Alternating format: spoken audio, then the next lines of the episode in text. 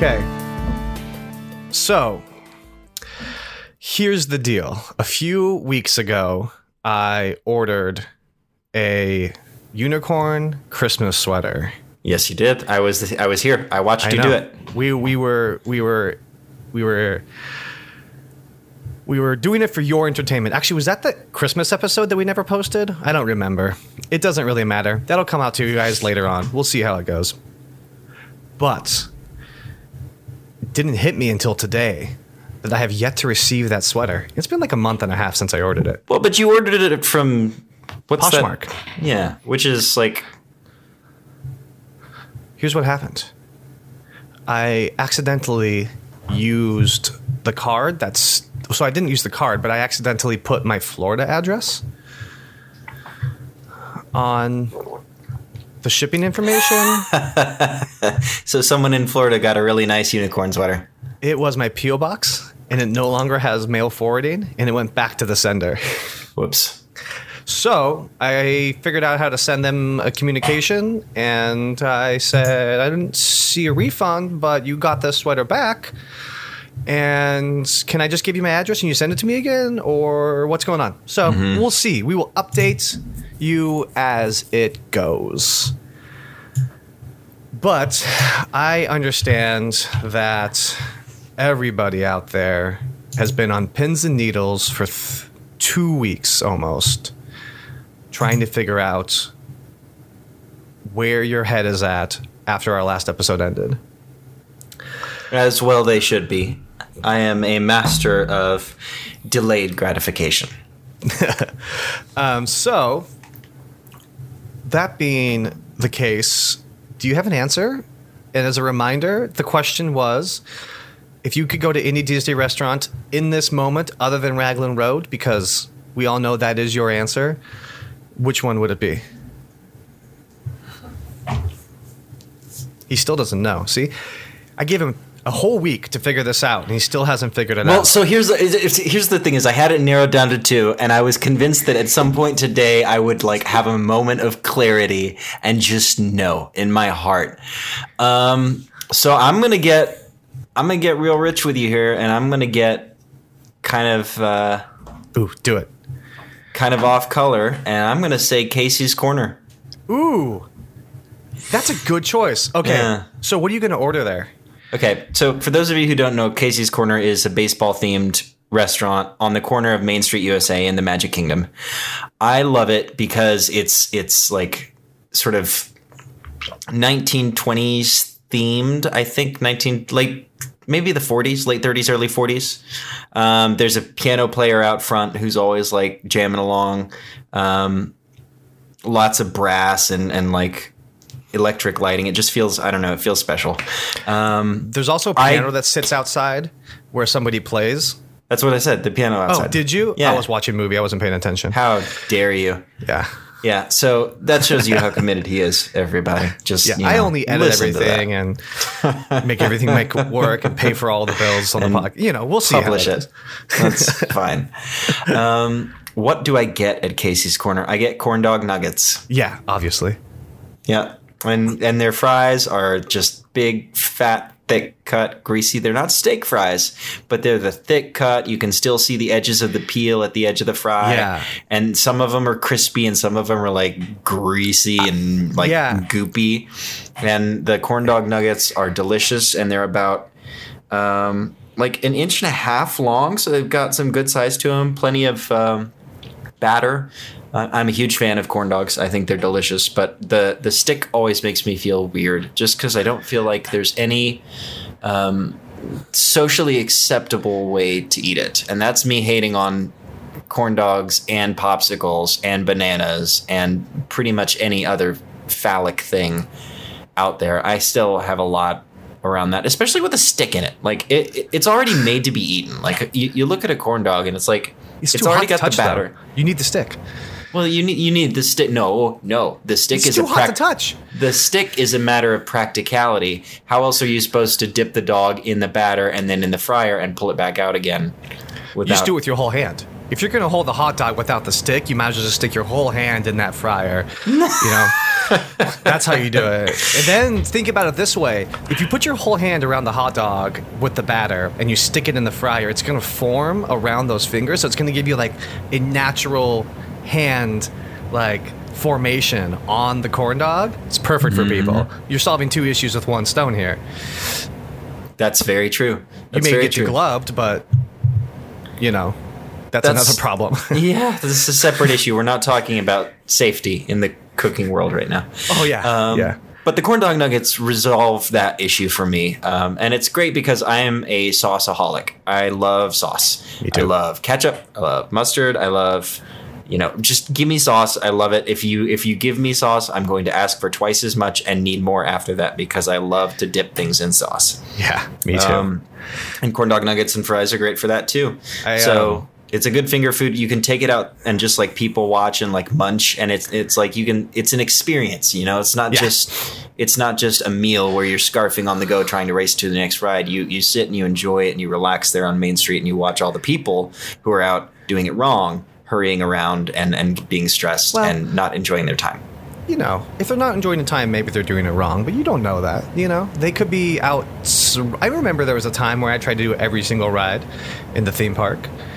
That's true. It can be It can be it a can be goal. A, a fun. Yeah, but I've I've just never been a fan of, like, the, the type of vacation where you, you've got everything planned out. Oh, no, know? no. I'm not either. I am yeah. much. I am very much so a... Let's do some ancillary research... Figure out a couple places that we definitely want to hit and just kind of figure it out from there. You mm-hmm. know, I mm-hmm. like that a lot.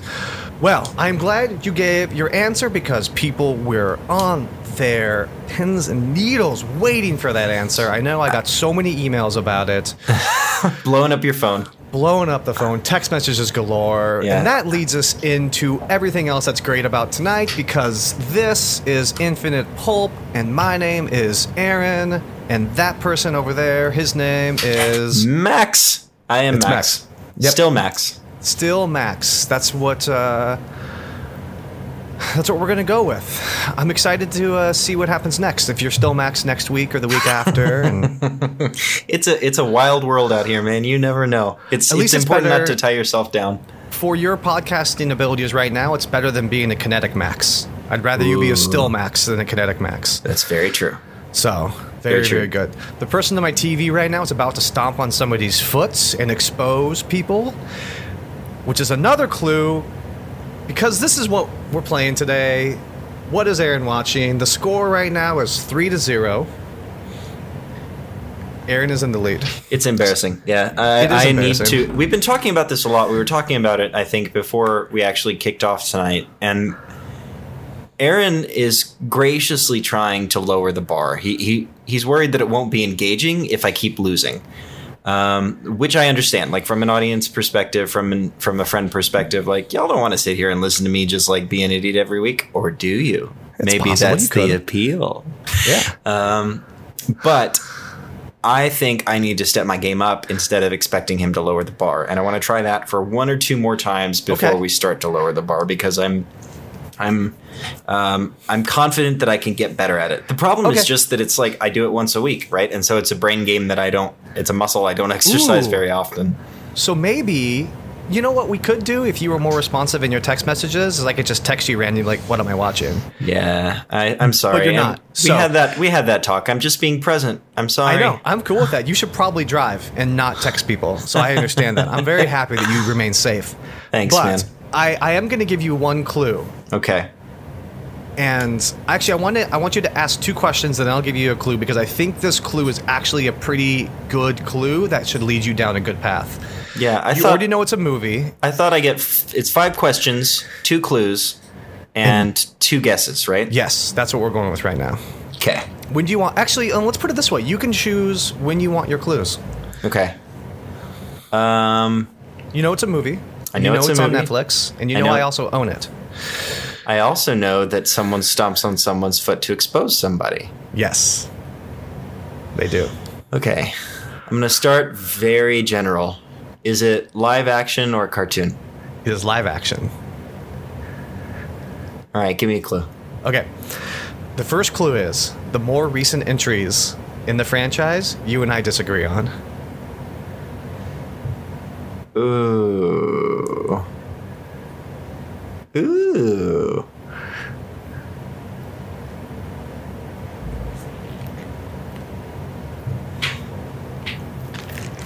Is it a superhero movie? Hmm, that is a really good question, because it's the protagonist. They are not considered superheroes, but they stem from the same kind of thing. And I see a smile on your face.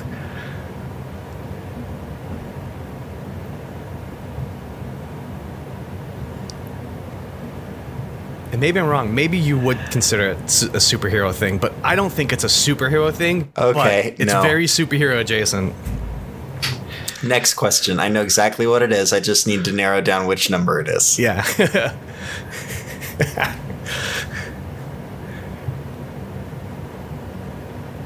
I've already. I've only asked one question, so I've got three. Two questions. You live action and superhero. Yeah. Good. Good. Good. Excellent. Three questions so I've left got three and one questions clue. And two guesses. That's, yeah. I, I got this. Yeah. Um, you could actually just guess. Probably with your last three. Oh, you would get two it, questions. Yeah.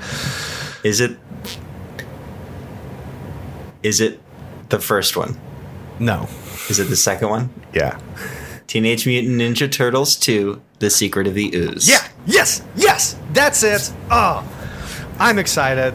The comeback, ladies and gentlemen. The Three to comeback. One. Everybody loves an underdog. Stick with me here. I promise I won't lead you wrong. I know things, just not always on the spot. All right. This- He's so excited he walked away. No, I got my phone because I'm going to take a picture and post it on Instagram right now. Of what? Of um, I'm keeping track of your score. Oh, excellent. Very and good. And so it's going to be a live post on the podcast. So excellent. I'll, I'll post it again when you guys are all listening to this. So every single person's going to get an individual live posting of this picture. You need to know. Everybody yeah. needs to know. Going to go into my feed. That's not a very good picture, but you know what? That's what Instagram is for. It's not very good pictures. And there you go. The journey begins. Share. Sweet.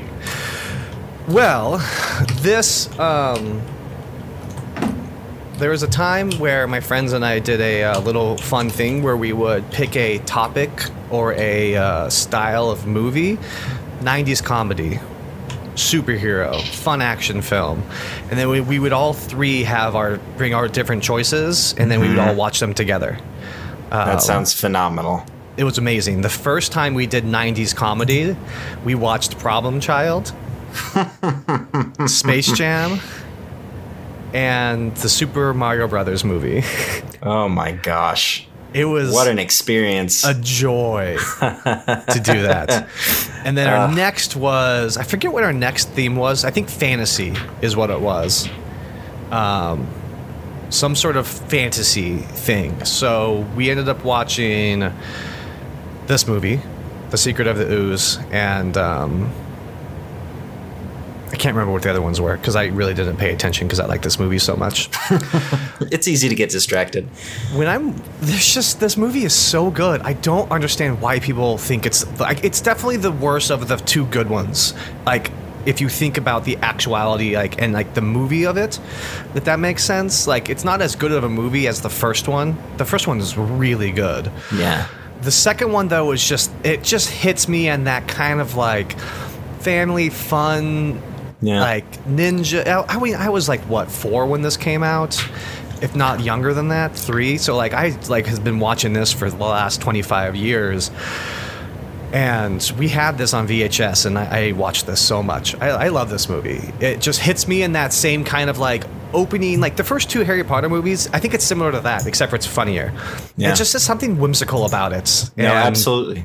Just something really fun. And I know a lot of people don't like it because it's not as dark as the first one, but uh, I think it's pretty great. Is that genuinely a reason people give for not liking it as much? Yeah, there's really?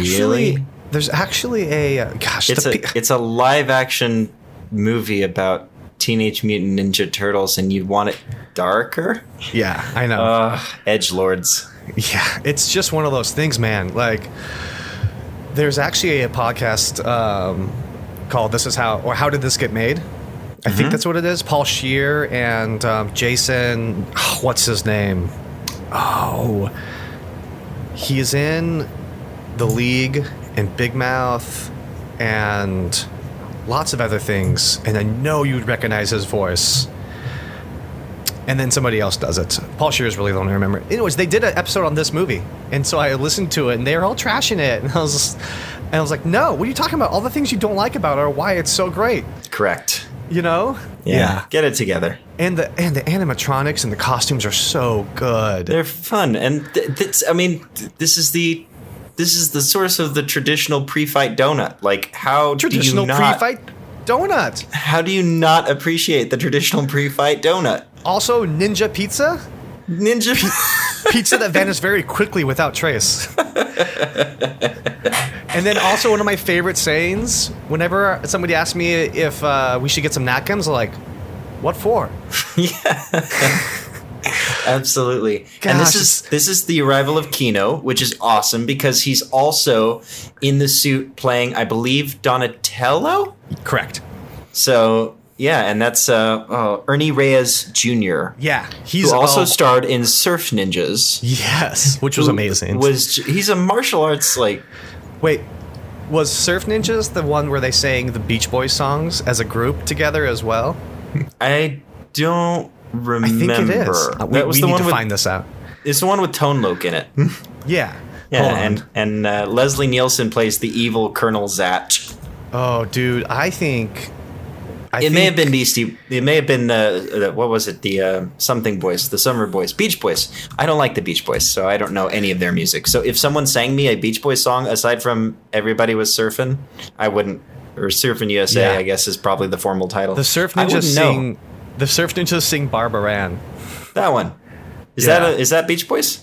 It is Beach Boys. But the Surf Ninjas like do a, like they like sing it as well, a group. The, oh, it's so the great. The monks sing it, right? Oh yeah. No. Yeah, the the like the, the, the Babarama Migrab.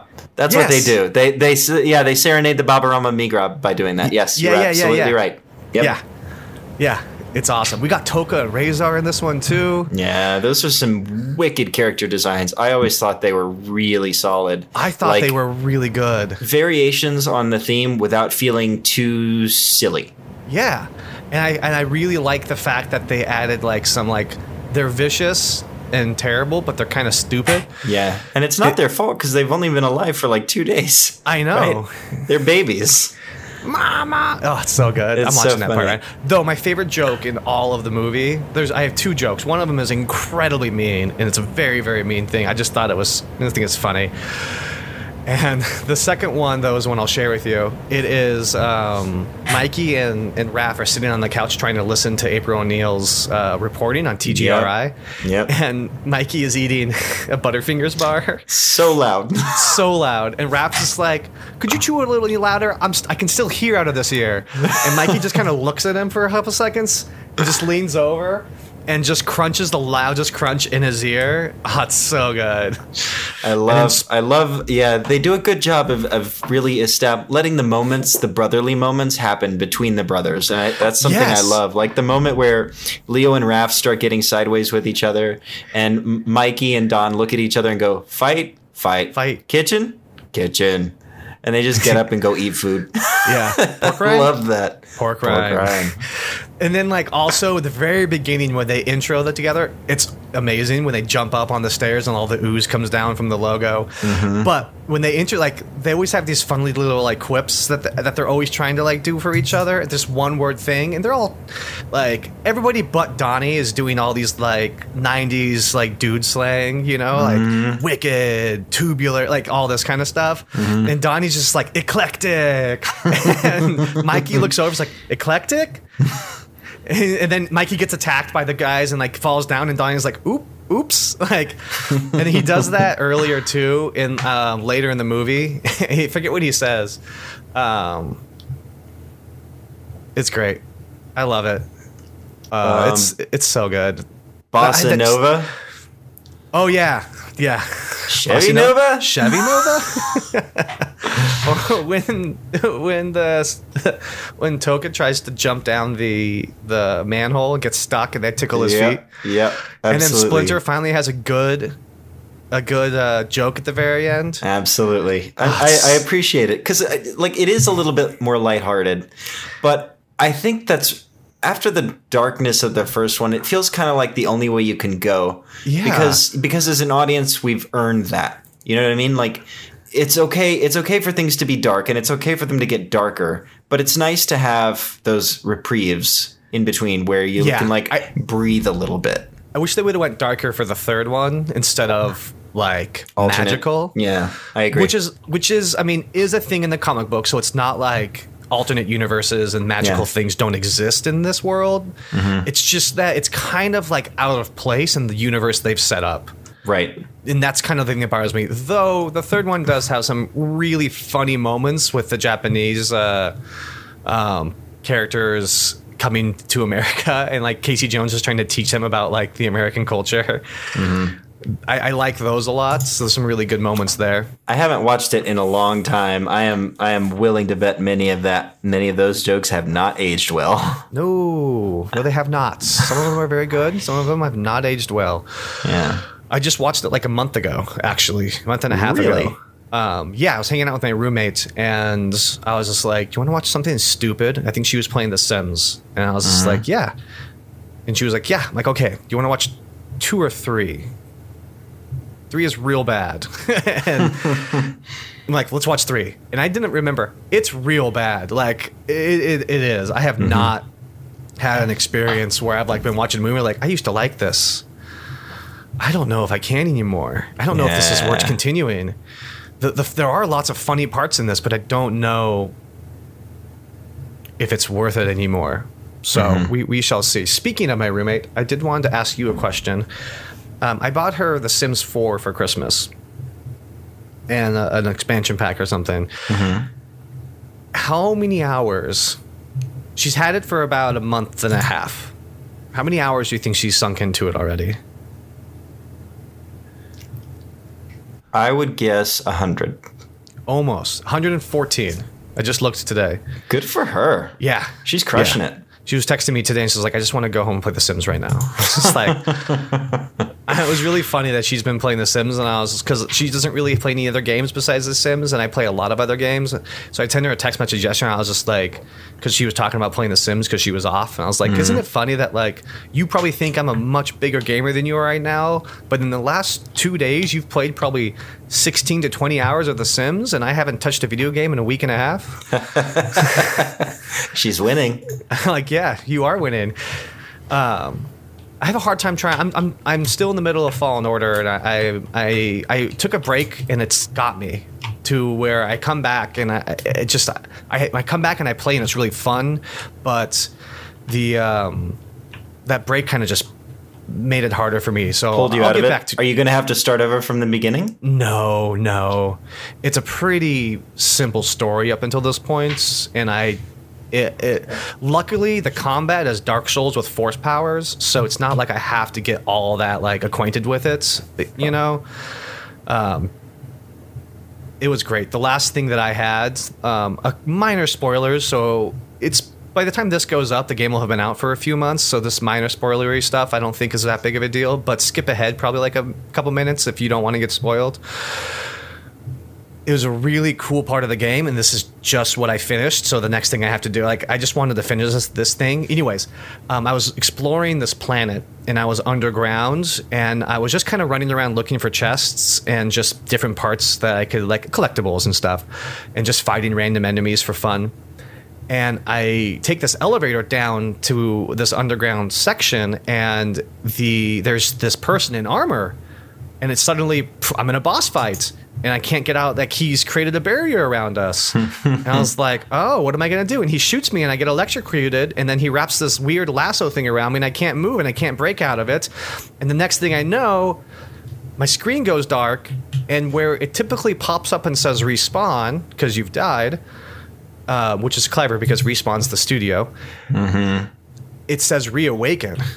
And you awaken in the cell and you break out of it, find your buddy droid.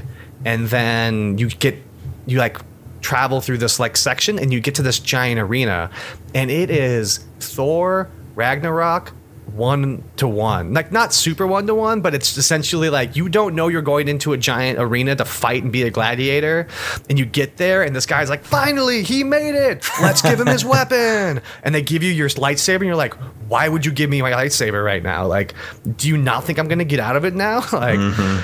And then you have to fight like rounds of these creatures, and you finally have to fight that bounty hunter that actually captured you. And mm-hmm. luckily, the rounds of creatures are really difficult, but after you f- get to the bounty hunter, it loads you back to that fight, and you have to go through all the rounds again, which I kind of thought was cheap, because typically you would have to go through all of that again, you know? Yeah. Um, like most action-oriented games, like God of War, you know, they wouldn't be that that generous to you. Not at all. Never. Um, but I'm grateful of it, because... Uh, I got to the bounty hunter with like zero health left, zero lives, and I got like like a quarter of the way through his health, and I died. I'm like, okay, I think I can do this now. I kind of got the rhythm. And they put me back with the bounty hunter. I was like, oh, I now have full force power and full health and like everything. I beat him in thirty seconds. I was just like, you're going to stop moving for a little bit. I'm going to attack you. Okay. I'm going to push you so you can't, you know, I just like destroyed him as soon as I got the force, which is obviously what would happen if you had like a decent Jedi against that kind of bounty hunter that gave yep. you the ability to force slow down people. Yep.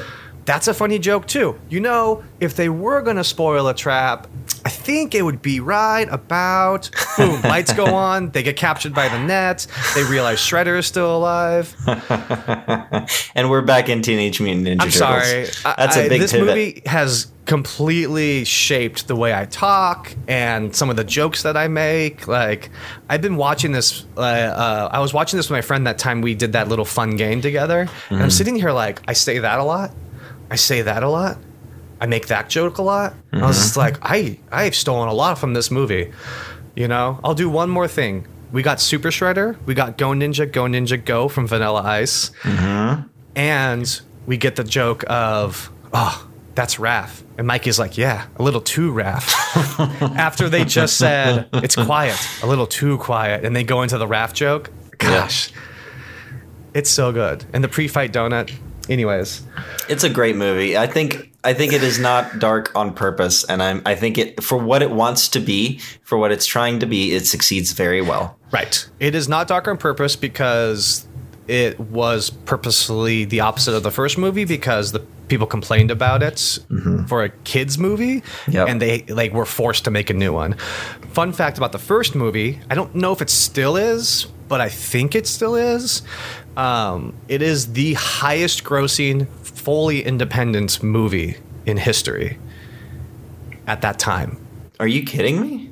No, at that time, it was the highest grossing, fully independent movie in history. That is so cool. Um, highest grossing independent film. And I don't know if I'm going to get it. Um... Okay, okay, seven, three, four, three, two, one.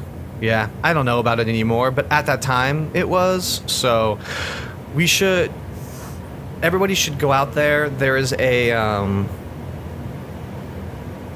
episode, there's a show called The Toys That Made Us, and the le- latest season has the Teenage Mutant Ninja Turtles toys.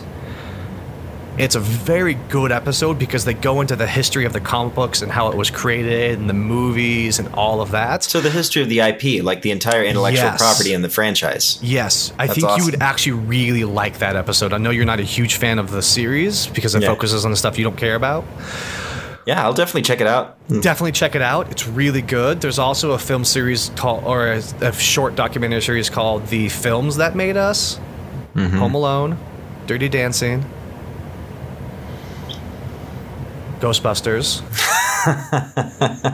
And there's one more that That'd I be... really like that I can't remember what it was. There's four of them. They're all very good. The Ghostbusters one's fascinating, and the Home Alone one is really fascinating too. I'm sure. Um, it's really cool to get into like the history of John Hughes and Christopher Columbus and like those two guys, because they kind of like built some of our childhood together, mm-hmm. you know. Um all those people, Christopher Columbus, Kathleen Kennedy, and John Hughes are like, I, the reason that kids, like all the good kids movies that happened in the late eighties and early nineties, like mo- sometimes one of those people were involved in it. Yeah. Like Hook, when they all, like when Kathleen Kennedy produced, and I think Christopher Columbus directed. And it was produced by Spielberg. Hook is such a good movie. Yes, it is. Um, it is. Anyways, anything interesting going on in your life before we start talking about theme parks again? Because welcome to part two of a series. I don't know if there's going to be a part three. Probably, maybe not, but we'll figure it out. Um, nothing major. The play has kicked off. I'm back in. I'm, I'm in a paid stage management position, which is extremely exciting. Um, I'm really grateful to have the opportunity to work with some really talented, really incredible people and a director who really knows what she's doing. And it's just so exciting. So I'm really looking forward to that. Show goes up February twenty-first and twenty-second. So for the next sort of five weeks, I'm just knee deep in Shakespeare. It's going to be a lot of fun. That's good, man. Um, yeah. Uh, can you uh, tell the audience what the play is about? Uh, sure. So the play is Coriolanus. It's one of Shakespeare's less popular plays um, because it tends to be pretty hard to do. The main character is not very likable. He's a soldier who is extremely divisive and ostracizing, and they try to give him the role uh, on the council. This is like right at the beginning of Rome when it's becoming like a democracy. Yeah. And so they're trying to like give him, he returns from these wars successfully. They try to involve him in politics. He wants nothing to do with it. Um, he's too callous. He's too brash. Um, he's not, he's not interested in, in being political. Um, and then the the senators worry that he will turn against them, so they brand him as a traitor for for like being disrespectful and not like sticking up for the common people, and basically kind of like manipulate the people into believing that he's against them. Mm-hmm. Um, and so what you've got is that like a lot of really relevant themes. You've got a very divisive political figure. You've got a lot of violence, a lot of people who are really passionate about what they believe on opposite sides of the fence. Um, there's a ton of fighting, and there is a huge um, series of undertones that are um, also pretty timely and pretty scandalous. And they They don't always get addressed, you know. A lot of a lot of historians say like, "Oh no, Roman soldiers were just good friends," and oh, that's yeah. not really true. So yeah. it's very it's very exciting, um, and she's really subverted a lot of the tropes because she's cast all the prominent like male soldier characters as females. Awesome, which is phenomenal, and they're all really talented, and I'm cool. so much so excited about it. I'm really looking forward to it. Awesome. That's excellent. Yeah. I, I'm excited for that. When is Me that? Too. Uh, when's it go on? February twenty-first and twenty-second. Two nights, Sweet. one weekend only. Get your tickets now. Yeah, you better. Asheville yeah. is where it's at. Yeah, well, Asheville, right? North Carolina, baby. There you go. Yeah. I have a friend who just moved to uh, North Carolina. She's in Raleigh now. Yeah, that's only about three and a half hours away from us. I know. I was just like, so that means when I fly into Asheville, I can hang out with you for a day, and then Max can come pick me up, and I'll go hang out with them. Mm-hmm. That's Absolutely. perfect. Yeah. It's a perfect situation. So where I wanted to start tonight, in a continuation of last night, um, I mean last week, two weeks ago, whatever it is. Um, I think I want to start with, because we talked some, we talked somewhat about rides, but I think rides are kind of the most boring part about a theme park. Mm-hmm. And so I want to, I want to dive into, and honestly, it's it's going to be, as we kind of know, Disney-centric, because that's where we've spent most of our theme parking time together. Yep.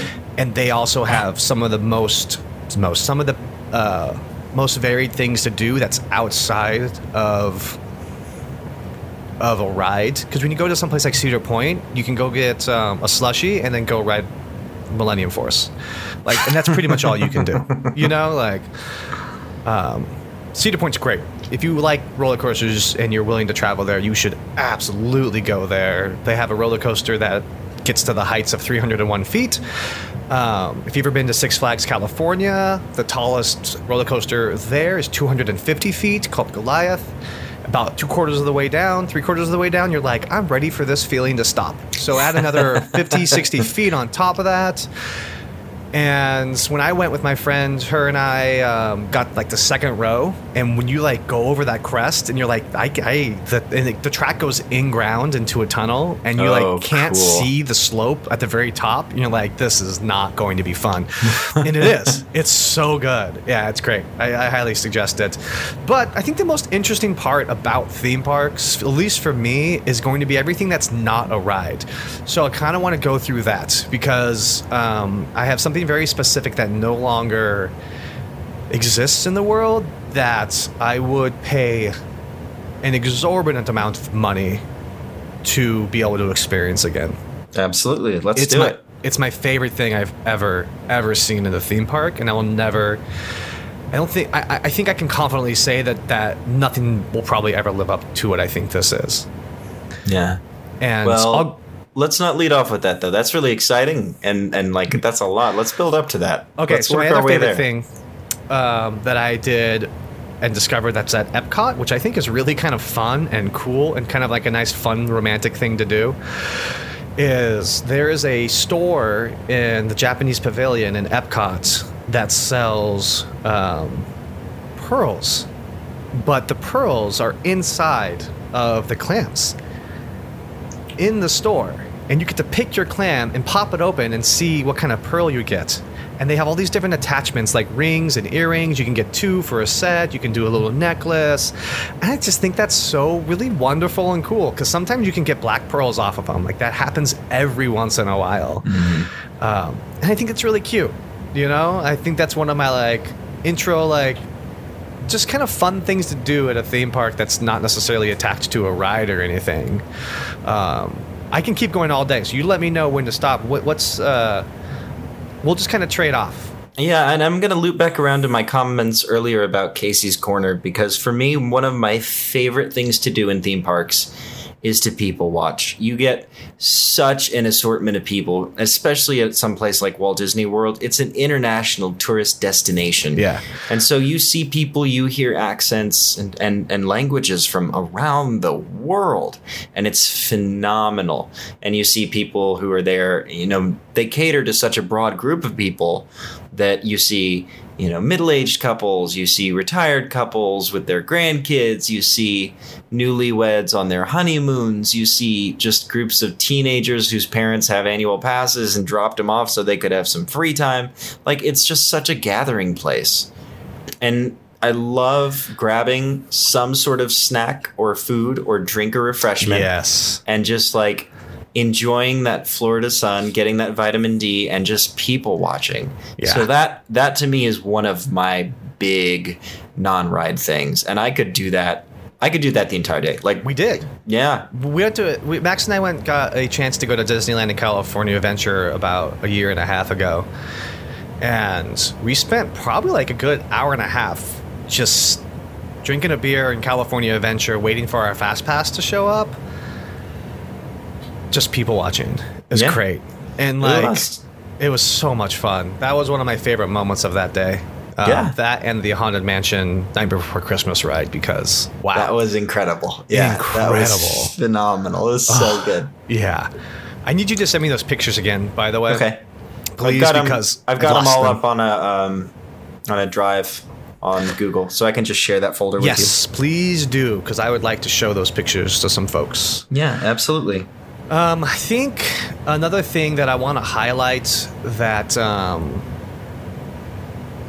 that Disney does such a great job of is is entertainment for children that's not a ride that's really fun.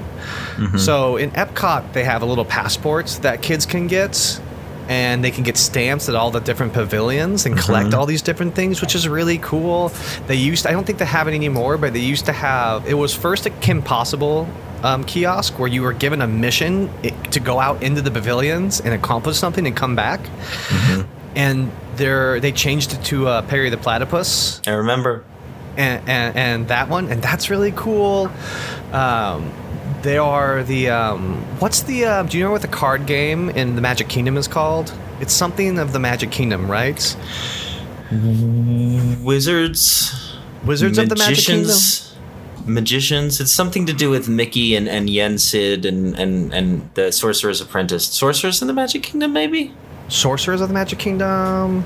Let's, look it let's, up. We need to know this. Yeah, yeah. We, we must know. We I, I worked in the Magic Kingdom when this first started. I, I should know this. Um, so, what's your favorite? While I do this and look this up, what's your favorite nighttime attraction? Um, let, let me say that differently. Night show, nighttime show. And then I want to know what your favorite parade is too that we've that you've ever experienced. Um, my favorite nighttime attraction. Yes. My favorite thing to do at night, honestly, and this is really going to be corny. Um, my favorite thing to do at night is to go to Tomorrowland and take the elevator up to the little rocket ship ride on top of the central display in Tomorrowland and ride around in a little rocket ship under the stars. And That's I just awesome. think it's so cute. And you can see the castle.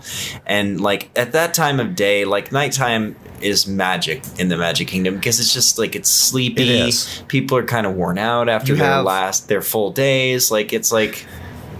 Those it, those those lights that give off that yellow glow on Main Street, yeah. Um, which yeah. we also had a really good friend who uh, used to replace all the lights in the Magic Kingdom. That was his job for a year. Yeah. Um, him and I walked into a store one time that was just all about lights. That's all the store was. And mm-hmm. somebody asks us if uh, they can help us. And he's like, no, no, we're just really big light enthusiasts. We, we got this. It was great. Still one of my That's favorite really jokes cute. that Rob's ever told. It was good. Um, so, Sorcerers of the Magic Kingdom. Yep. Yeah, that's what I figured. And I'm going to juxtapose your nighttime favorite thing and like how much fun you've had in that nighttime and go early morning dawn when the sun is just coming up. So, Splash Mountain resides on the west side of the uh, of Cinderella Castle. So when you go over the big drop, which is only eighty feet, eighty feet. I don't even know if it's eighty feet. It may only be like sixty feet. Anyways, when you go over the big drop at the very end, um, you can see the castle. And so at the very top, and it, and if you've been in that ride, it kind of hangs at the top for a second and then drops you because the whole log has to go over. Mm-hmm. So early in the morning, when I was working at Splash Mountain, you had to do a ride check in the morning if you were one of the first people to open the ride. Mm-hmm. So as a C P, you always got to do the ride check because everybody else who's worked there has done it so many times or like, we just just go do it. And you, they, they all care. know that you, yeah. you want to ride it. Um, and for... Yeah, so the, I got to be the opener, opening rider to like make sure that the ride was safe and check everything else. You you kind of look through and make sure all animatronics are working, and if they're not, you let them know so the engineering can come and work on it. Anyways, um, earlier in the morning, it's about park opens at eight. Sometimes magic hours happen before that at seven. So I was riding the ride at like six fifty, six fifty-five, and the sun was just cresting. And it was like in the sky, and it wasn't cresting over the horizon. It was cresting right over the castle. It was like right behind the castle. Mm-hmm. So I came over the top of the hill, and I just see Cinderella Castle with all of this light rays coming out of every single like edge. And it just looked the most magical I have ever seen that castle without having lights on it. Yeah. And it's so incredible. So if you get an opportunity to sometime in the winter when it doesn't, the uh, the sun doesn't rise as early as it does in the summer, go ride Splash Mountain at park open. And it's probably going to be pretty awesome if the sun is like right there. It's just so magical. It's really wonderful. Um, highly suggest it. Yeah, there's so many little moments uh, during the day that, that take on this really unique interesting quality, and and the park is like a different experience at every one of those times. Right. It's like a, it's like a it's like an entirely different park. No, it, it absolutely is. Like nighttime is way different than early morning, mid afternoon. Um. So, what about um, your, do you have a favorite kind of, do you have a favorite parade out of all the parades that you've seen? And I'm going to include holiday parades in this. I haven't seen the holiday parades. Ooh, that's too bad. The Halloween parade is that's amazing. What I've heard. That's what I've heard. And now that we're annual pass holders, I'm optimistic that we will get a chance to do that sometime this year. Um, I really want to do that, and I really hope we can do that, and I yeah. really am looking forward to doing that. Um, so I guess because I haven't seen that, I think my favorite parade, my favorite parade is actually the Animal Kingdom one. Ooh, nice. I actually have only like seen snippets of that. I've never actually been able to sit down and watch all of it. Yeah, and it's just because it's like it's in the middle of the afternoon, right? Animal Kingdom gets really hot and muggy because there's so much water around it. And it's like people are pretty worn out by that point. And all the characters come out and they've all got their like straw hats on and Hawaiian shirts and stuff. And it's just really quaint. It and is. It just like really revives you. And there's like all this percussion and like rhythm instrumentation that really like puts a pep back in your step for the middle of the afternoon. And I've like I appreciated it more than just something to watch. Like I appreciated it because I felt like it actually affected my day in, yeah. in a way that was just more than like, oh, that looks cool. And now I have a nice memory. Yeah, which is. Yeah, that is. That's awesome. I like that parade a lot, too. Um, mm-hmm. With the snippets I've seen, like, because I haven't seen all of it. Um, I think for me, there's a few different levels when it comes to the parades. Um, my favorite daytime parade, for sure. That's not true. Let me tell you what my actual favorite parade is.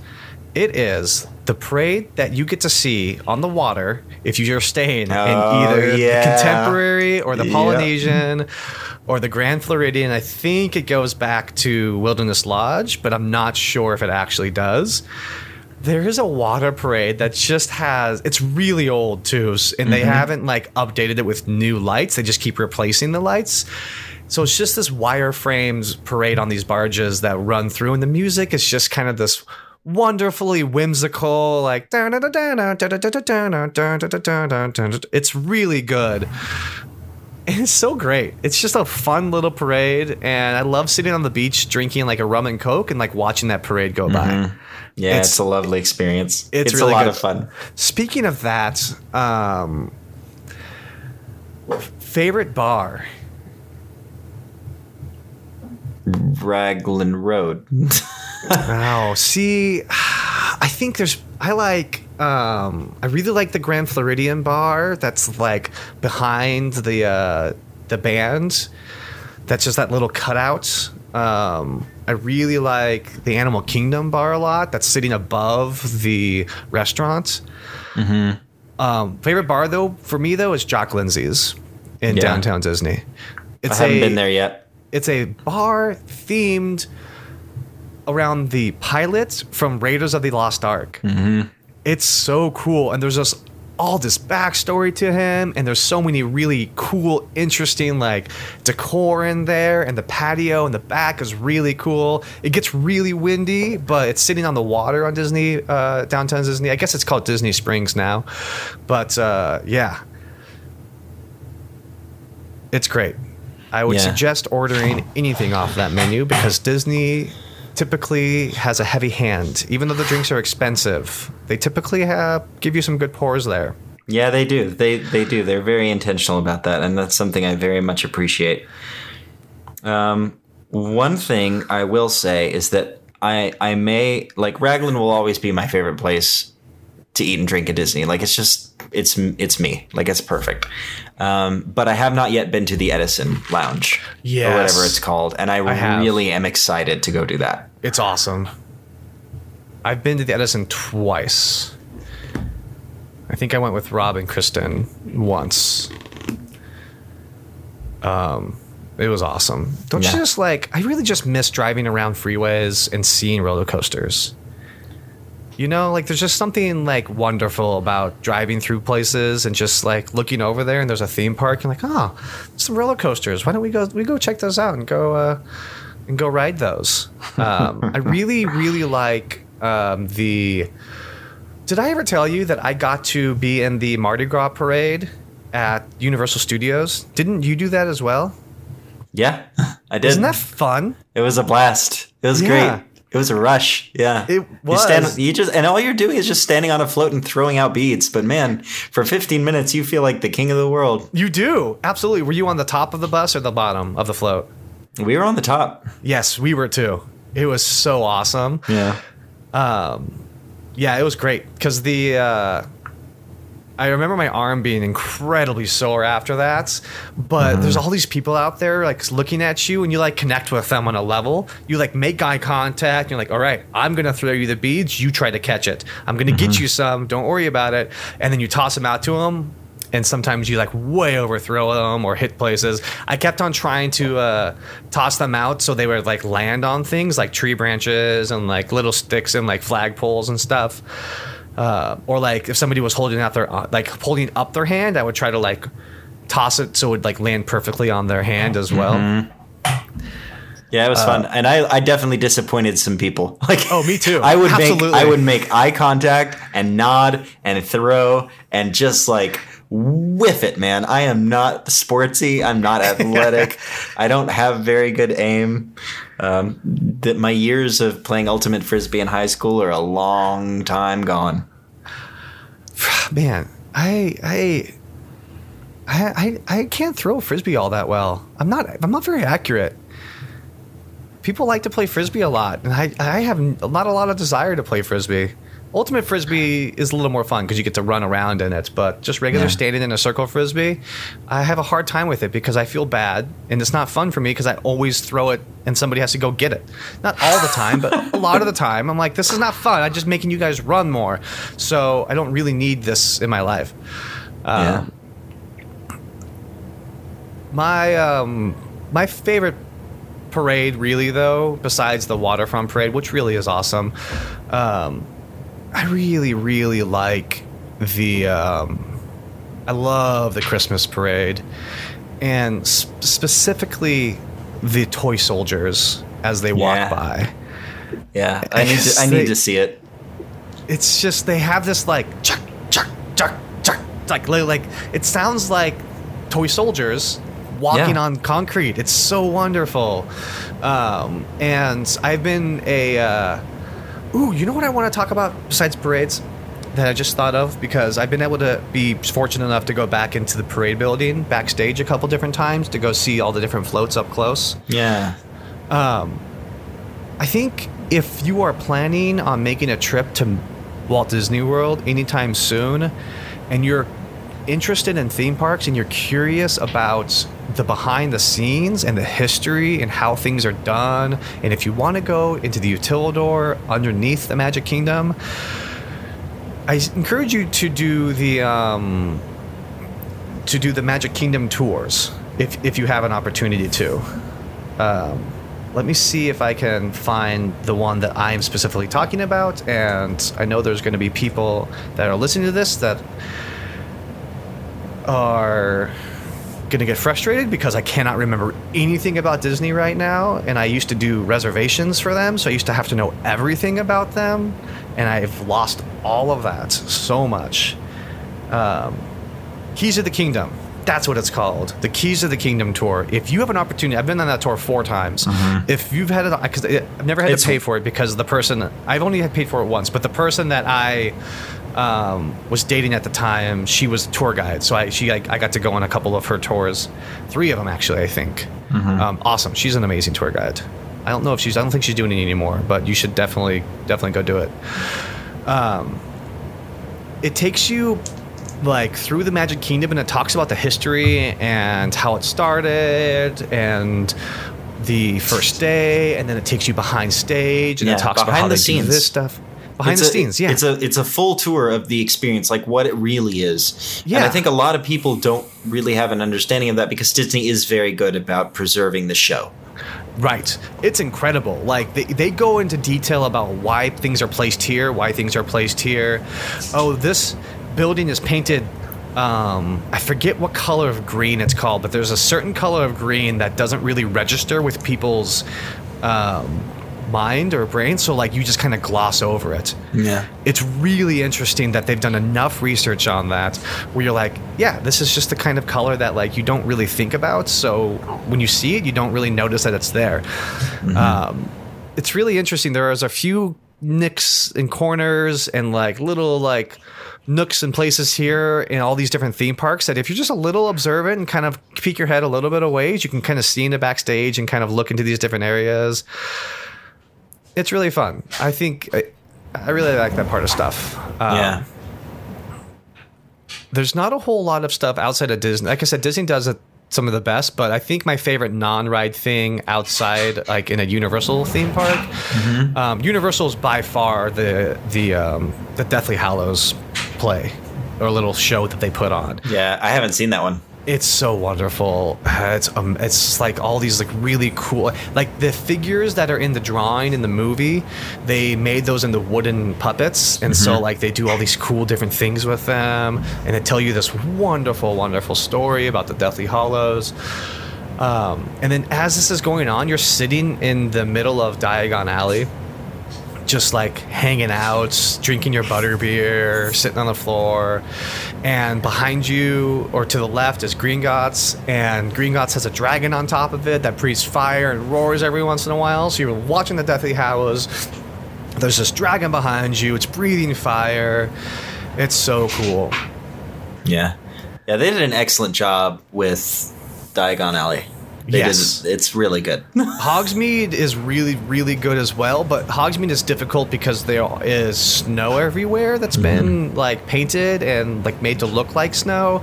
Yeah. And Florida is ninety degrees for five months out of the year, and more. eighty-five the other five yeah. months, and then you get two months of seventy-seven. So like, there's not a lot of like, but every once in a while you get these wonderful magical days that you're like, it's only going to be a high of fifty, and there's not much, a high of like fifty-five, and there's not much humidity in the air, and you're like, wow, I feel crisp and cold mm. and wonderful. Yeah, Floridians get cold at fifty-five degrees. Oh yeah, yeah, that's a sweatshirt beanie kind of. kind of weather for that. I've now adjusted. I'm wearing, it's thirty-seven degrees outside right now, and I will probably at some point walk out in my shorts and a sweatshirt to take my dog out and be totally fine. Um, but uh, I remember when we were driving back uh, from Florida to Oregon, and we got to the uh, Petrified Forest in Arizona, mm-hmm. and it was like thirty-five degrees outside and windy. Holy cow, windy. So it was windy. So windy. And all I was wearing was a t-shirt and shorts, and Max was like bundled up a little bit. And we went to this lookout scenic point and view, and Max is like, aren't you cold? And I was like, Max, I haven't felt cold in five years. I just, I need this right now. And I just stood out there just like letting that wind and that temperature hit me. And it is like the greatest thing in the world. It was so wonderful. I like cold weather a lot. Um, I don't have a lot of cold weather clothes because of Florida, but there are several jackets that I now have been able to wear again because it is cold and I actually can do it. So, congratulations on that. Yeah, you're welcome. There's that fun, pointless story that nobody wanted to hear. You can skip over that if you want to. There's no reason to stay on that one. Um, have you ever been really excited to meet characters? I've never really been super excited to meet characters after I was a certain age, though whenever I meet a character, it's always a great time. No, I don't think, you know, I don't think I ever was. I think I was excited to see characters. I was always happy to, like, look. You know, like, yeah. if characters were out, I would want to, like, angle myself around to be able to see who who the characters were. But I never needed to, like, actually do the meet and greet sort of situation. So um, it's really interesting because the meet and greet situation at Disneyland where I was growing up and going to is way different than the meet and greet situation at Disney World.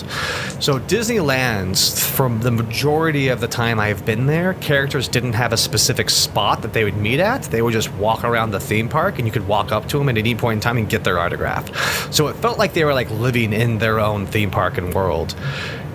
It was really, really cool and really awesome, but they can't do that at Walt Disney World just because of the sheer magnitude of people that walk through it, and there's right. just a different clientele with that kind of theme park.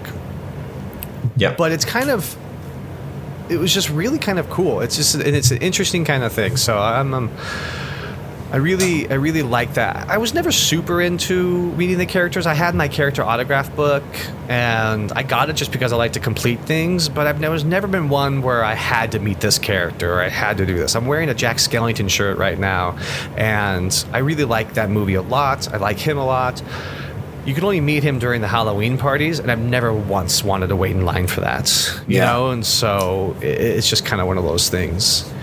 Um, That's interesting. I would have picked you as maybe somebody who really wanted to meet the characters as much as you like to draw and and and all of that. Yeah. I think if there was one character who would ever be at the top of the list, um, it would have been like m- people over in Fantasyland, right? So like the Mad Hatter would have been on the list. Yes. Um, there were a couple of times where we were in the parks on low, low population days, and we were able to like just snap some photos with Tigger and Winnie the Pooh. Yeah. And that was really cute.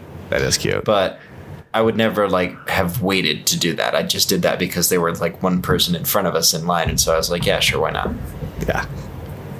Yeah. Um, you know, I think, I think I want to get to the big one now. Do you have, before I get to mine, because I'm going to, I'm going to gush on it. I'm going to talk on it. I'm going to talk about the last time I saw it, the first time I saw it, everything about it and around it. Um, do you have anything that's just like, it's just your thing? Like, uh, you know, other than what you've already talked about, because I know you talk about it, it may be just your people watching, you know, that may be your thing. But like, what's that, you know, if somebody was like, okay, Max, I'm going to Walt Disney World. Tell me what I want, what I should do that's not a ride.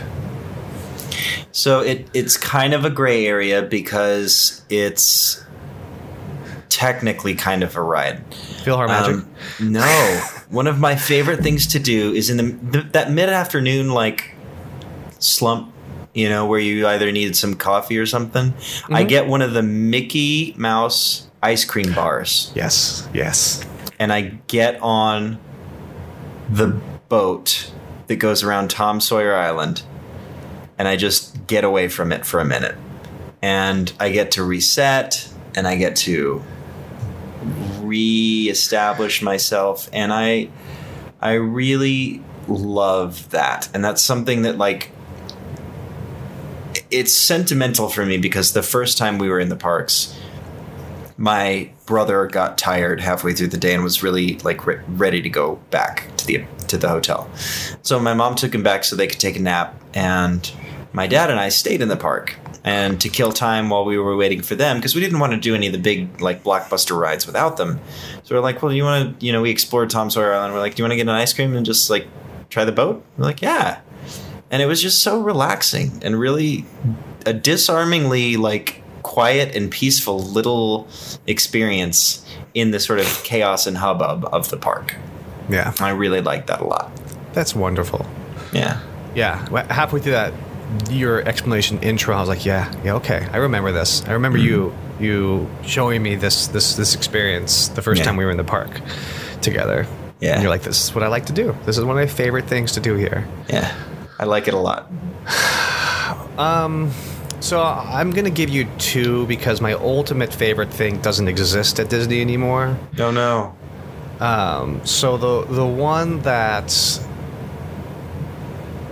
that does exist as um, you know, I'm gonna start with my I'm gonna start with the other one that doesn't exist anymore and see if I can come to the one that does exist.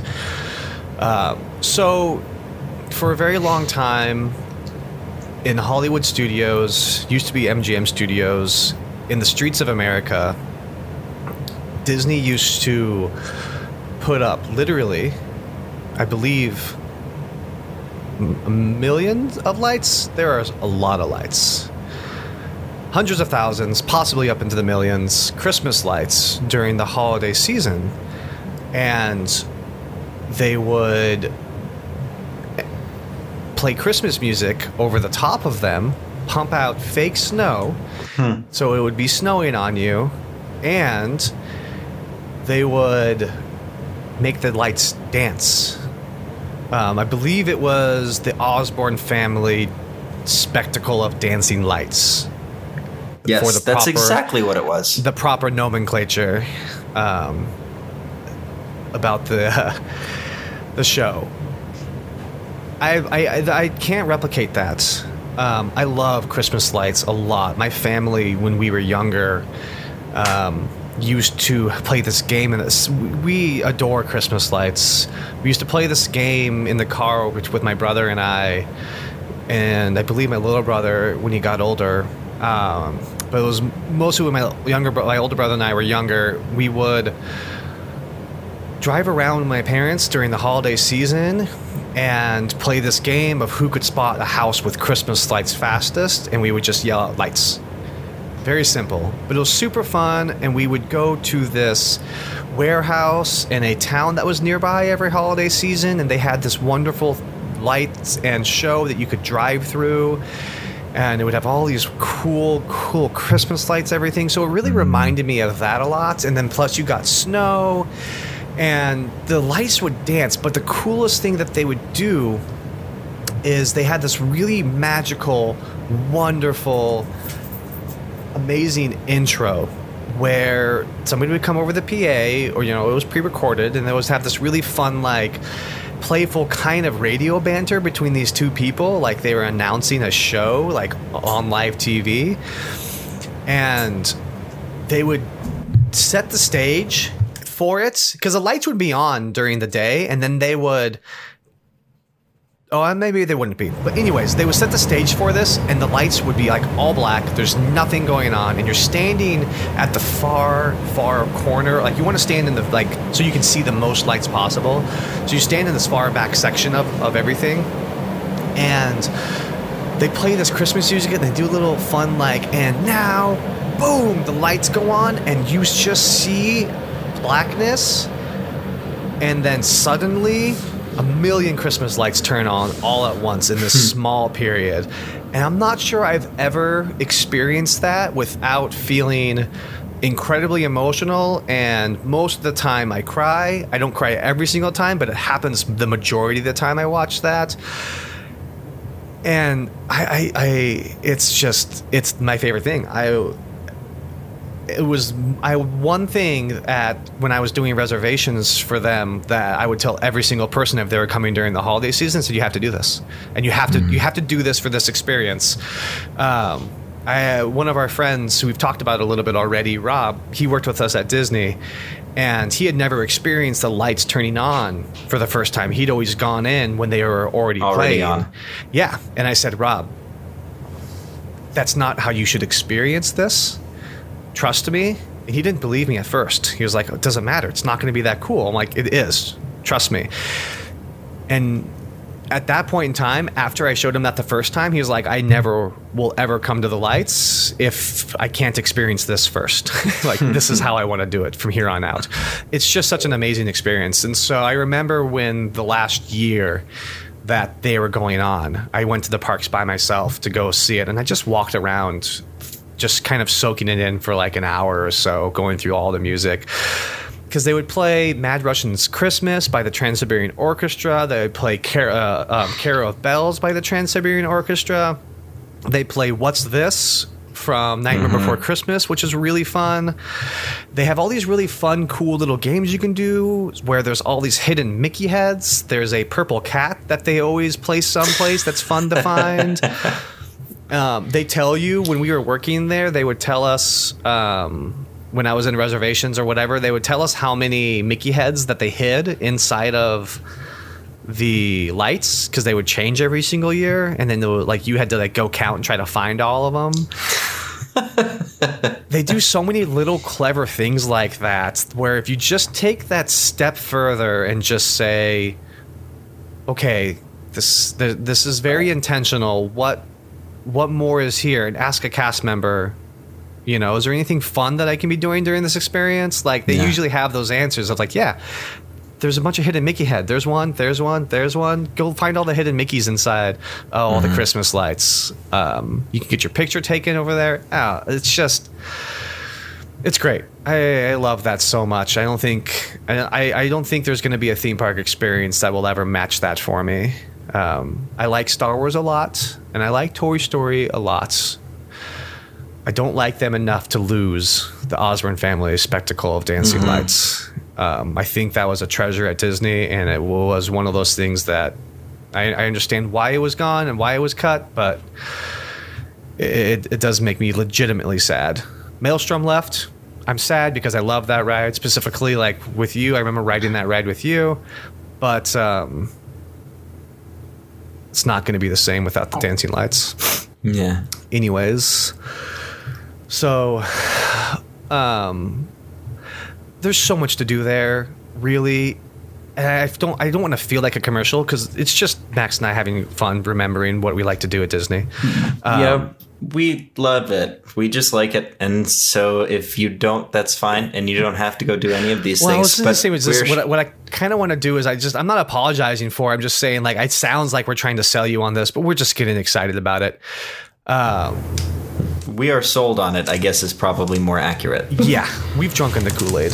Drunken? Yep, we're going to go with it. Done drunken. Um, so I'd like to touch on this a little bit because I think, and I don't want to get too deep into it, um, but I would like to touch on maybe the, we'll just get into any of it if you want to.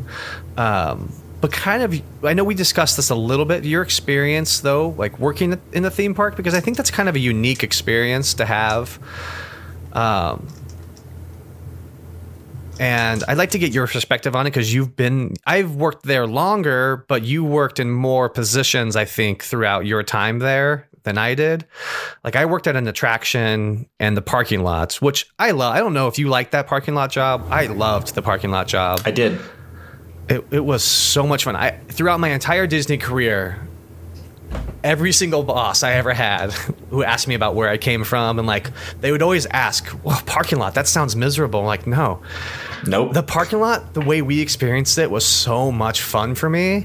Like, I'm on my college program. I'm not like dealing with a lot of guest interaction. Most of my guest interaction is good experiences because people are excited, right? They're either excited, excited to be coming. Or yes. They're too tired to yell at anybody anymore, and they just right. want to get in their car and go home. Exactly. So it's great. Um, I love talking on the back of the tram, trying to like get some laughs out of folks. There was one time where it was late at night, and somebody started at the very front of my tram, and they walked three. There, it was late at night. There's there's nobody on the tram. There's like ten people there, and they were just walking, walking, walking. And I'm like.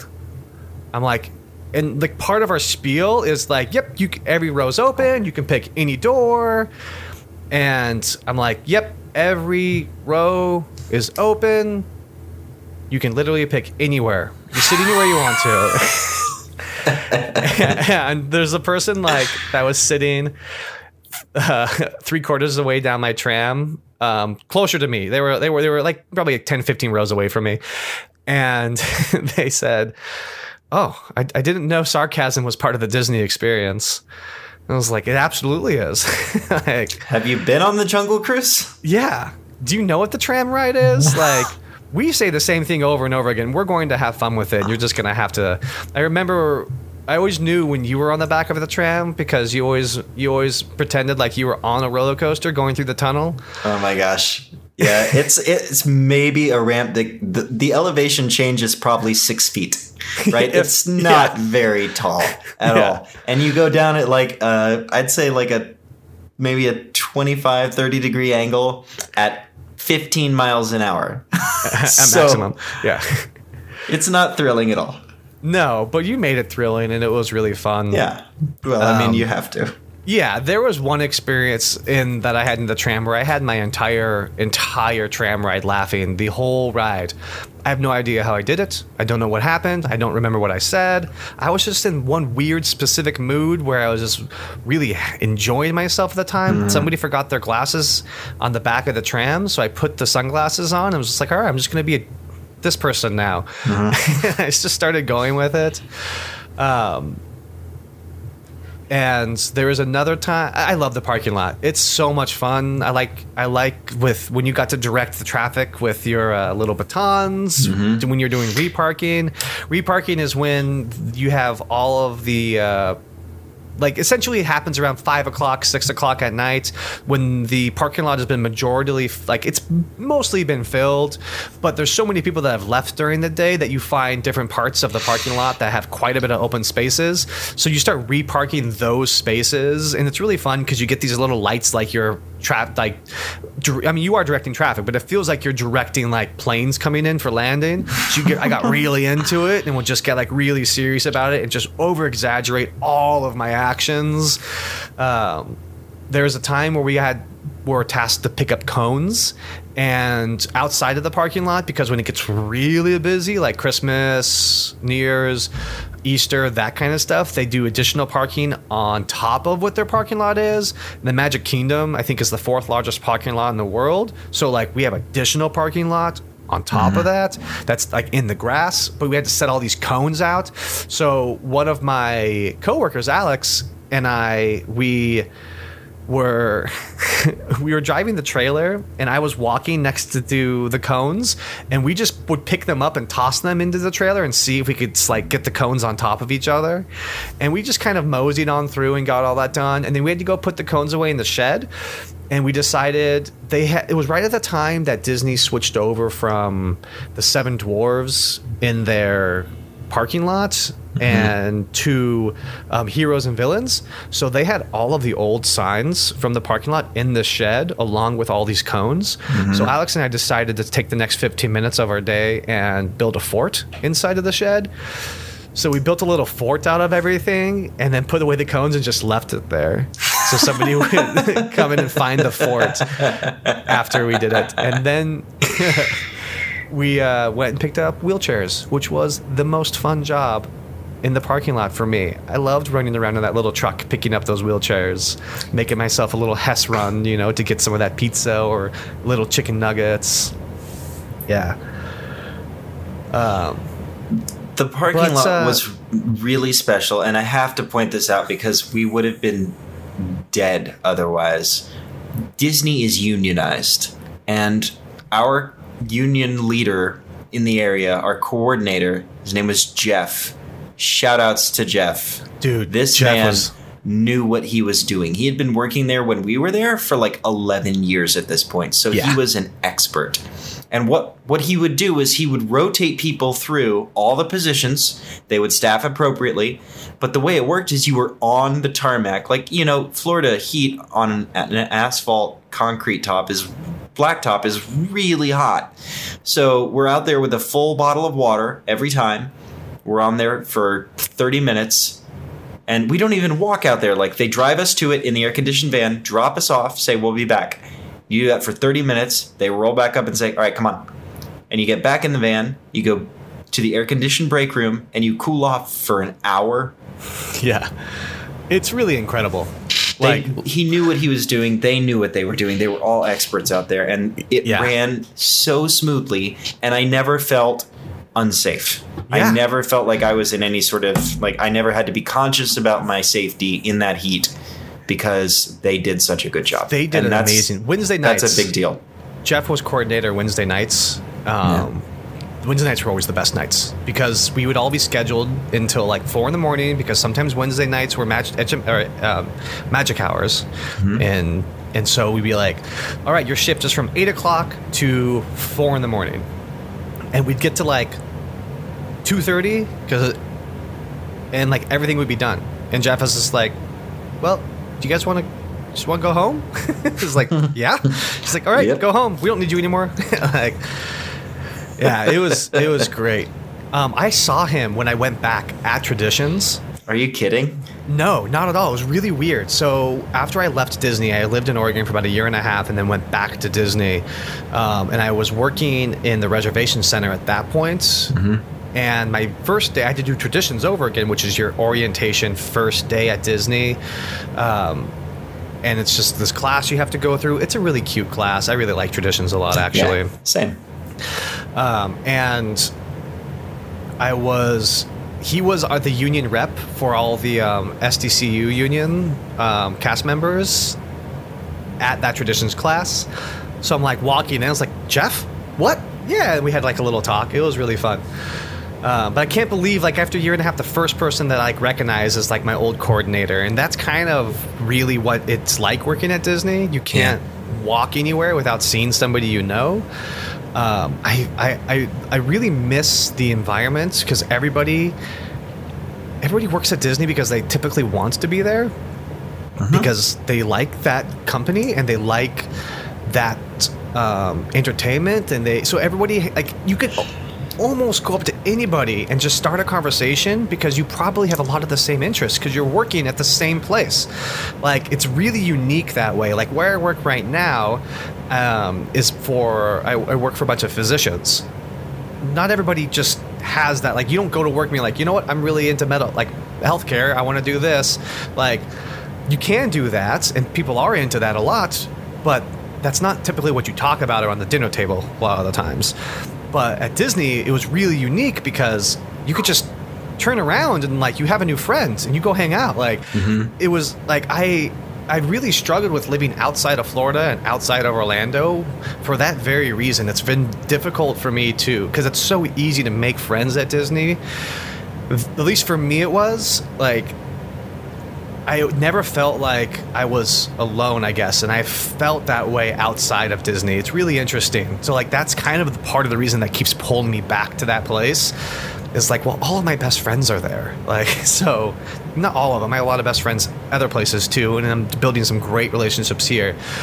But, like, oh, well, Rob is over there, and Matt is over there, and Adam was there, and, like, there's all these people that were over there. I'm like, well, I should probably go hang out over there, you know? Mm-hmm. It was awesome. Yeah, it's, uh, it's a one- culture. It really is. It's a community yeah. and it's a culture. And it, if if that's what you're looking for and if that's what you want, it's there for you. Yeah. Yeah, you're absolutely right. And I, and I really like that. That was my favorite part about working at Disney was I, I just made so many good friends there. And it's, I don't know, I like the people that are there. They're generally mm-hmm. pretty, pretty cool folks. And uh, I'm really into that. The other thing I wanted to say before we stopped talking about the parking lots, and I wanted to piggyback on what you said about how great Jeff is and that aspect of it. No, nowhere else in Disney runs that way. I've worked at a few different places that run off of C D S, which is their timekeeping system mm-hmm. for punching in and punching out.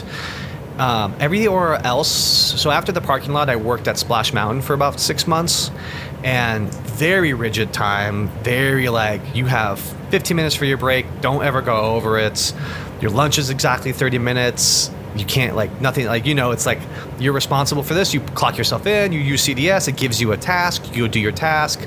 Um, and what I mean by that is it prints out a little piece of paper that tells you what position on the attraction you have to go to. And then you go tell that person to do what it says that person is supposed to do. So it's either going to be break this person for fifteen minutes and then they get a new assignment and go break somebody else, break somebody for lunch, or you'll start a list, a rotation. I love the rotations because it just bounces around to all these different people. You'll start, if you get a rotation, it's really cool because you get to be at the very front of the rotation. So you may go out to fast passes and you have to pull fast passes from people. You don't necessarily have to do that a whole lot anymore because they changed their system, but it's still a job.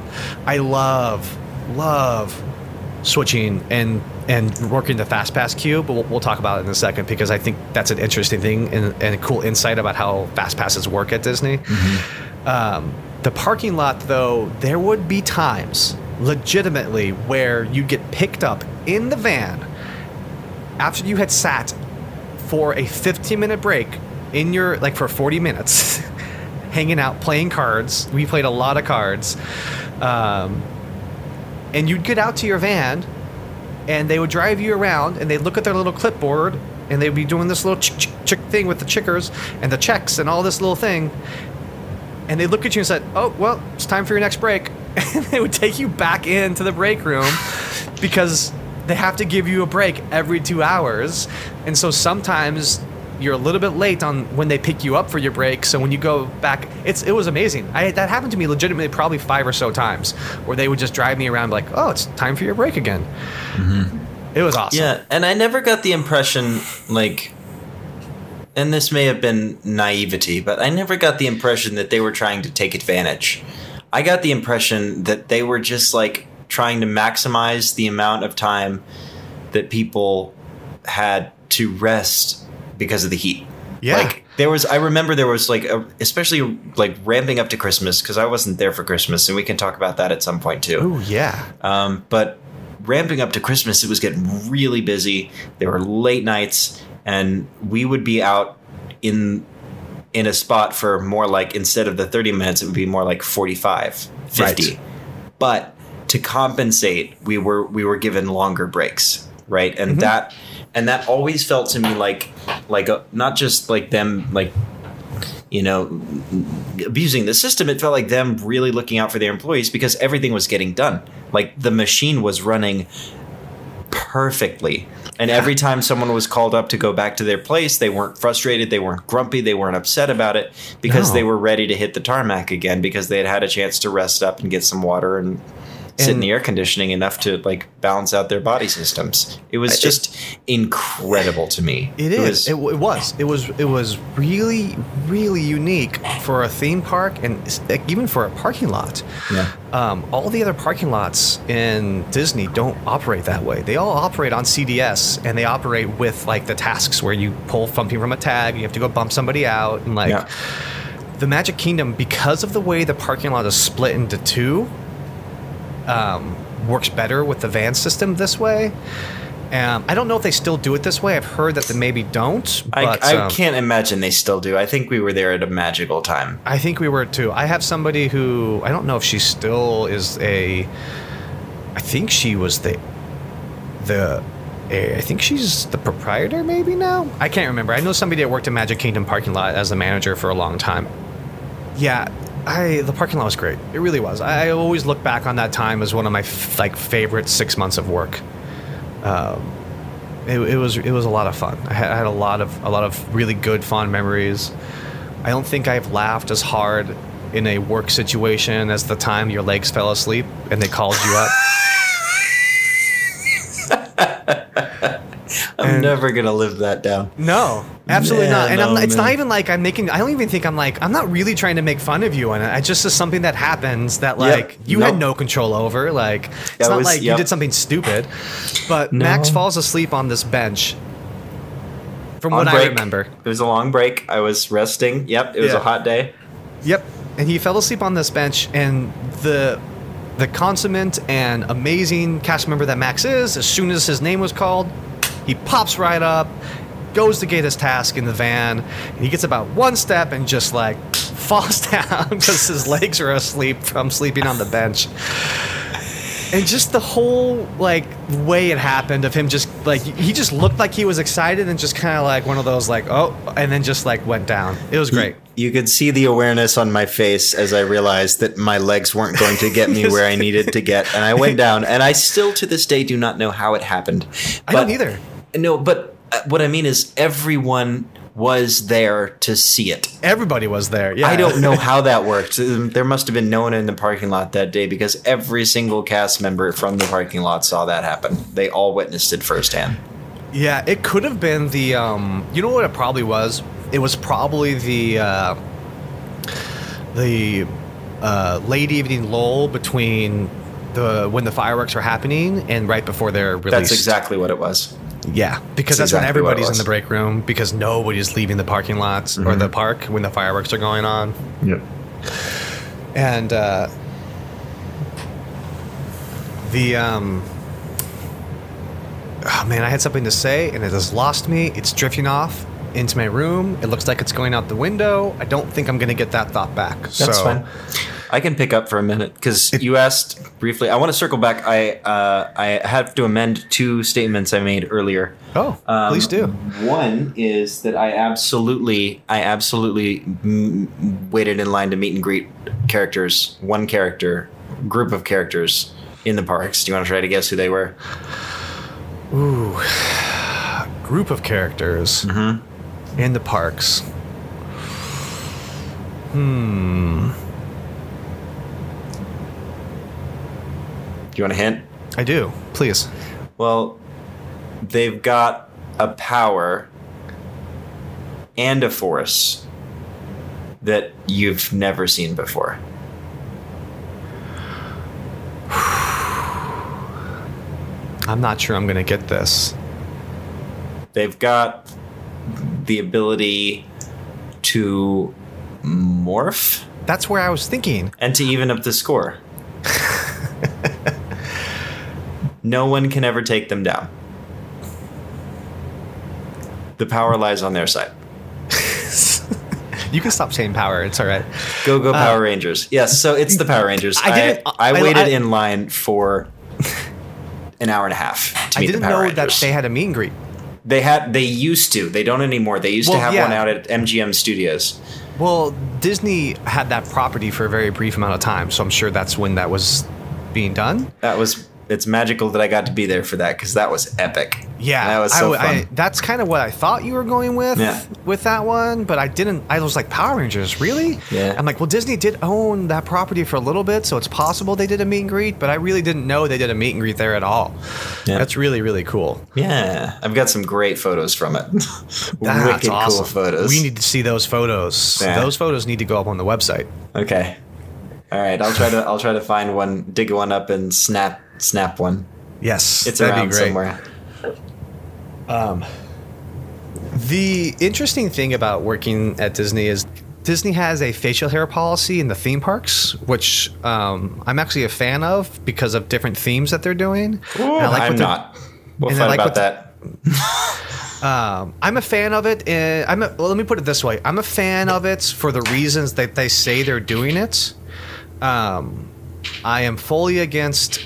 restricting anybody's personal appearance at work because my thought process is is you want to be a wonderful, creative, endeavored company, but you will not let your employees be creative at work with themselves. Um, I think it's it's two thousand nineteen, man. Like the way a person looks does not affect the way that they can take care of other people. No, and no, it we doesn't. Need, we absolutely need to get past that because it's embarrassing. Yeah, I it's do archaic. Understand the excuse that they give, like Frontierlands, when they're trying to theme it that way. But I'm with you, too. There I'm were outlaws split. in the Wild West. Come on. That's true. They were outlaws in the Wild West. There's a um, entire restaurant about it. Yeah. So I want to get into one more thing before we uh, say goodbye to everybody because we're almost up on our time here. Yeah, um, it's amazing so how fast fun. It melts away when you're talking about something you're passionate about. Yeah, and there wasn't even much of an intro to this one. We kind of just got into it. Actually, that's not true. I think there's like thirty minutes in, into it. Anyways, doesn't matter. That stuff's not going to be important.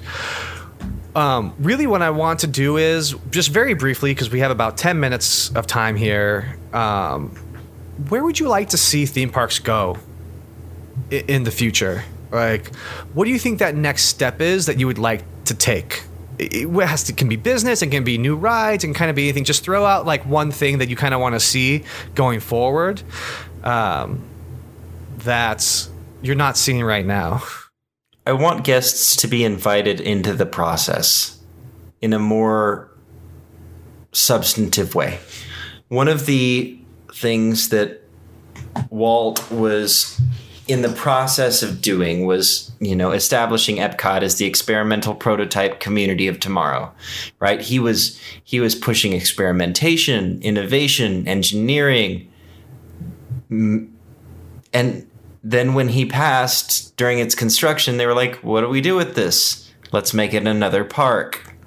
And I would love to see people involved beyond just being wined and dined, beyond this stuff like that. I would love for guests to be able to go to traditions, to see Disney University, to be given tours around the place. I would love for them to to be given tours of the entire property, to see here's where maintenance is, here's where we fix the monorails when they go down.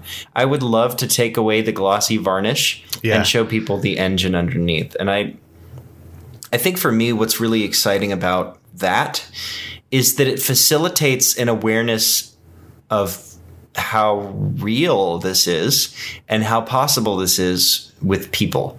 Like it, it makes it so much more grounding for people, especially like young, impressionable kids who are thinking about what they want to do with their life.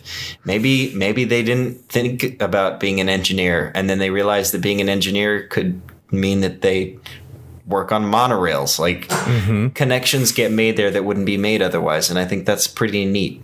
And I think that like entertainment by itself is fun. But I think if you create something that people learn from, if you create something that allows people to see the better parts of themselves and the hopes they have for themselves, then you create repeat customers mm-hmm. and you create opportunities for not just guests, but for relationships. And I think that's really what business is about at its core. And so to, to see that connection invested in, right? It's like, it's like if you invite me over, you know, it's like the old adage about going on a date, right? It's like if you go on a date and you sit in a movie theater, you're sitting in a dark room staring at a wall for two and a half hours. You don't really get to know the person, which is why you do the dinner with it, is so you can like sit there face to face and talk and, and get right. to know each other. And and that's that's the part I feel like is missing right now. I feel like we've got the theater, we've got the screen. I've been entertained. Let me get to know you. Yeah, I like that. Um, that's. That's that's very uh, hopeful thinking, and I, I'm I'm I'm with you. I'm I'm into it. What about you? What do you see from parks? Um, mine's not as thoughtful, you know. But uh, I would really like to see. Mine's going to be more on the entertainment side. I want to see a return of um, new I Ps and creativeness in the theme parks and what they're building and what they're doing with it. So what I mean by that is, Disney has added. Um, several, like since I've been there, they have added several lands or expansions and rides and different opportunities and and different packages, and not a single one of them has something new. None of them. Every single thing that they've added has been Avatar Land, Toy Story Land, New Fantasy Land, Star Wars Land.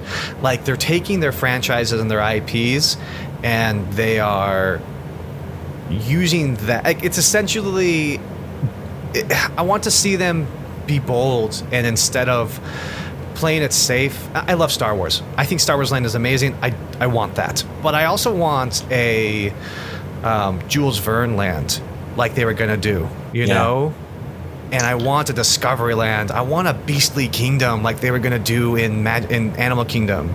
You know, like, I-, I want the Imagineers and the artists to create instead of have something given to them and say, make this something that our guests are going to love. I want, here's a blank slate.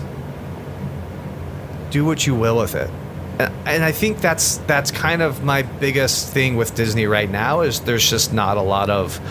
There's not. I, there's a lot of creativeness in what they do. There's a, not a lot of new creativeness as far as stories go. They're taking a lot of the same stories that have already been created and just building on top of them instead of creating new things.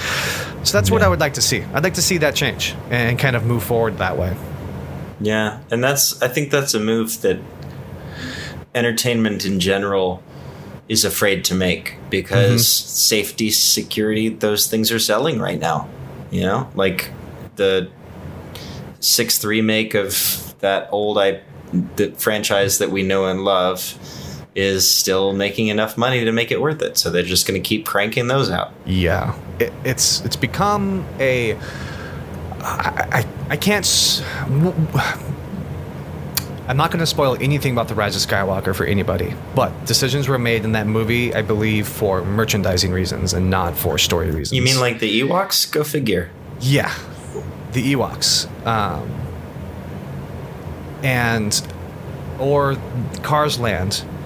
Radiator Springs Ride is amazing, and that is it's awesome. Fun. I yeah. love Cars Land. Don't get me wrong. Like, it's really difficult to talk about this because a lot of the stuff that they do, it's not like I don't like it. I just want to see something different. I'm yeah. tired of my my. And what I was talking about earlier, Maelstrom. It all started with Maelstrom. Maelstrom is a wonderful celebration of Norwegian lore and like folklore and these creatures that are really, really cool and interesting, and they have trolls. I really liked it a lot. Um, you're right, didn't produce a lot of foot traffic, but what they did, in kind of the prime example of what I'm talking about and the stuff that like really bums me out, they took away Maelstrom and they put in a ride that was based around Frozen. And Frozen is not is a magical fictional world that is based around the Scandinavian culture and the but not necessarily Norway specifically, from what I understand. They've they've now retconned that, which I think is really funny. Um, and I'm gonna t- t- we have about a few minutes left. I'm gonna get into that in just a second. But they replaced something that I thought was really fantastical and whimsical, and which is some, and then. Put it, put in Frozen. I have not been on the Frozen ride, so it can be amazing and probably is really fun, and I'm probably really going to enjoy it because I love that movie. But that's the kind of thing where you're celebrating Norway, and you're going to celebrate Norway by adding in something that you created, a f- fiction that's not even... I don't know. It just kind of seems like you're capitalizing on something in, instead of being risky, and it's safe. You know, the ride's still really cool, but it's safe. And and I want an alien encounter, you know? Make some, you know, do something different like that. Mm-hmm. Um, my one last soapboxy thing, and then um, I think we're going to end it after that. My last thing is, which when I'm talking about, like, retconning things. So I don't know if anybody has seen the Olaf short Um, that happens um, a little bit after Frozen came out. They're tr- Olaf is trying to find a family tradition that um, Anna and Elsa have, and he can't find it, so he goes out into their city, into Arendelle, and he knocks on all these different doors and asks them what their tradition is, and he sings a little song about it. It's really cute. It's really funny. It's great. It's worth it just to watch that little video of him singing. There's a lot of really funny parts in there. There is a house that their tradition is baking a gigantic cookie and eating it. That cookie is in the shape of Norway. And I'm just like, I see what you did there. You put a ride in Norway and then made a little short to connect those two together. Mm-hmm. And that kind of stuff is just like so blatantly obvious and like, ooh. Mm, I just it just rubs me the wrong way, uh, and that's just kind of what I want to get away from. I just want risks to be taken. Like, you know, say what you will about the Eisner era, he took risks and he tried to build something that would be different and interesting and really like fascinating. And so that's my uh, that's where I want theme parks to go in the future, I think, um, and I think Universal is doing a really good job of it, and Disney's kind of falling behind, you know? Well, um, they're falling behind of what their regular pace was. So Universal is catching up, but I think Universal is still a very long way from actually being on par oh, with Disney. Absolutely. I just, I think that the new attractions that Universal's bringing in, even though they are, they're doing it a little different too, because all the new attractions Universal's bringing into are also based around I Ps, mm-hmm. but those rides are not just standard dark rides or standard roller coasters. You're getting a Transformers ride that is like awesome. I, I love that kind of ride system. Gringotts yeah. is a three D weird like roller coaster type thing that spins you around but doesn't. You have the Forbidden Journey, which is this arm ride that's re- like I it used to be my favorite ride in all of Orlando before a, pa- a Flight of Passage came by. Um, so they're taking risks in their rides, even though they are using screens more often. Anyways, um, email us at podcast at infinite pulp dot com with any sort of feedback, topics you want us to talk about, corrections. Please send us corrections. Um, we get stuff wrong all the time, and we would like to be corrected on it. So feel free to send us any correction you have. We will actually read it out loud on the podcast and sh- give a shout out to who corrected us as well. Um, unless it's dumb and stupid, and we're not going to read it at all. Don't be petty. um, but uh, yeah, this has been great. How you feeling, Max? You want to do this again? Heck Maybe yeah, I want to do this again. All right, let's do it again. Um, okay. This has been Infinite Pulp. My name is Aaron. You can find me anywhere you would like to at Damped Mango, D A M P, three D, Mango, and I'm going to let Max do his sign off. and my name is Max. You can find me on an adventure somewhere. Yes, because it's out there. You guys have a good rest of your night. We'll see you in two weeks. Good night, everybody. Good night.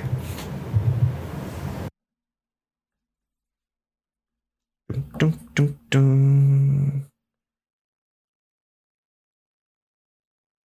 How to say jewelry? Jewelry. See, I, I we're not doing this again.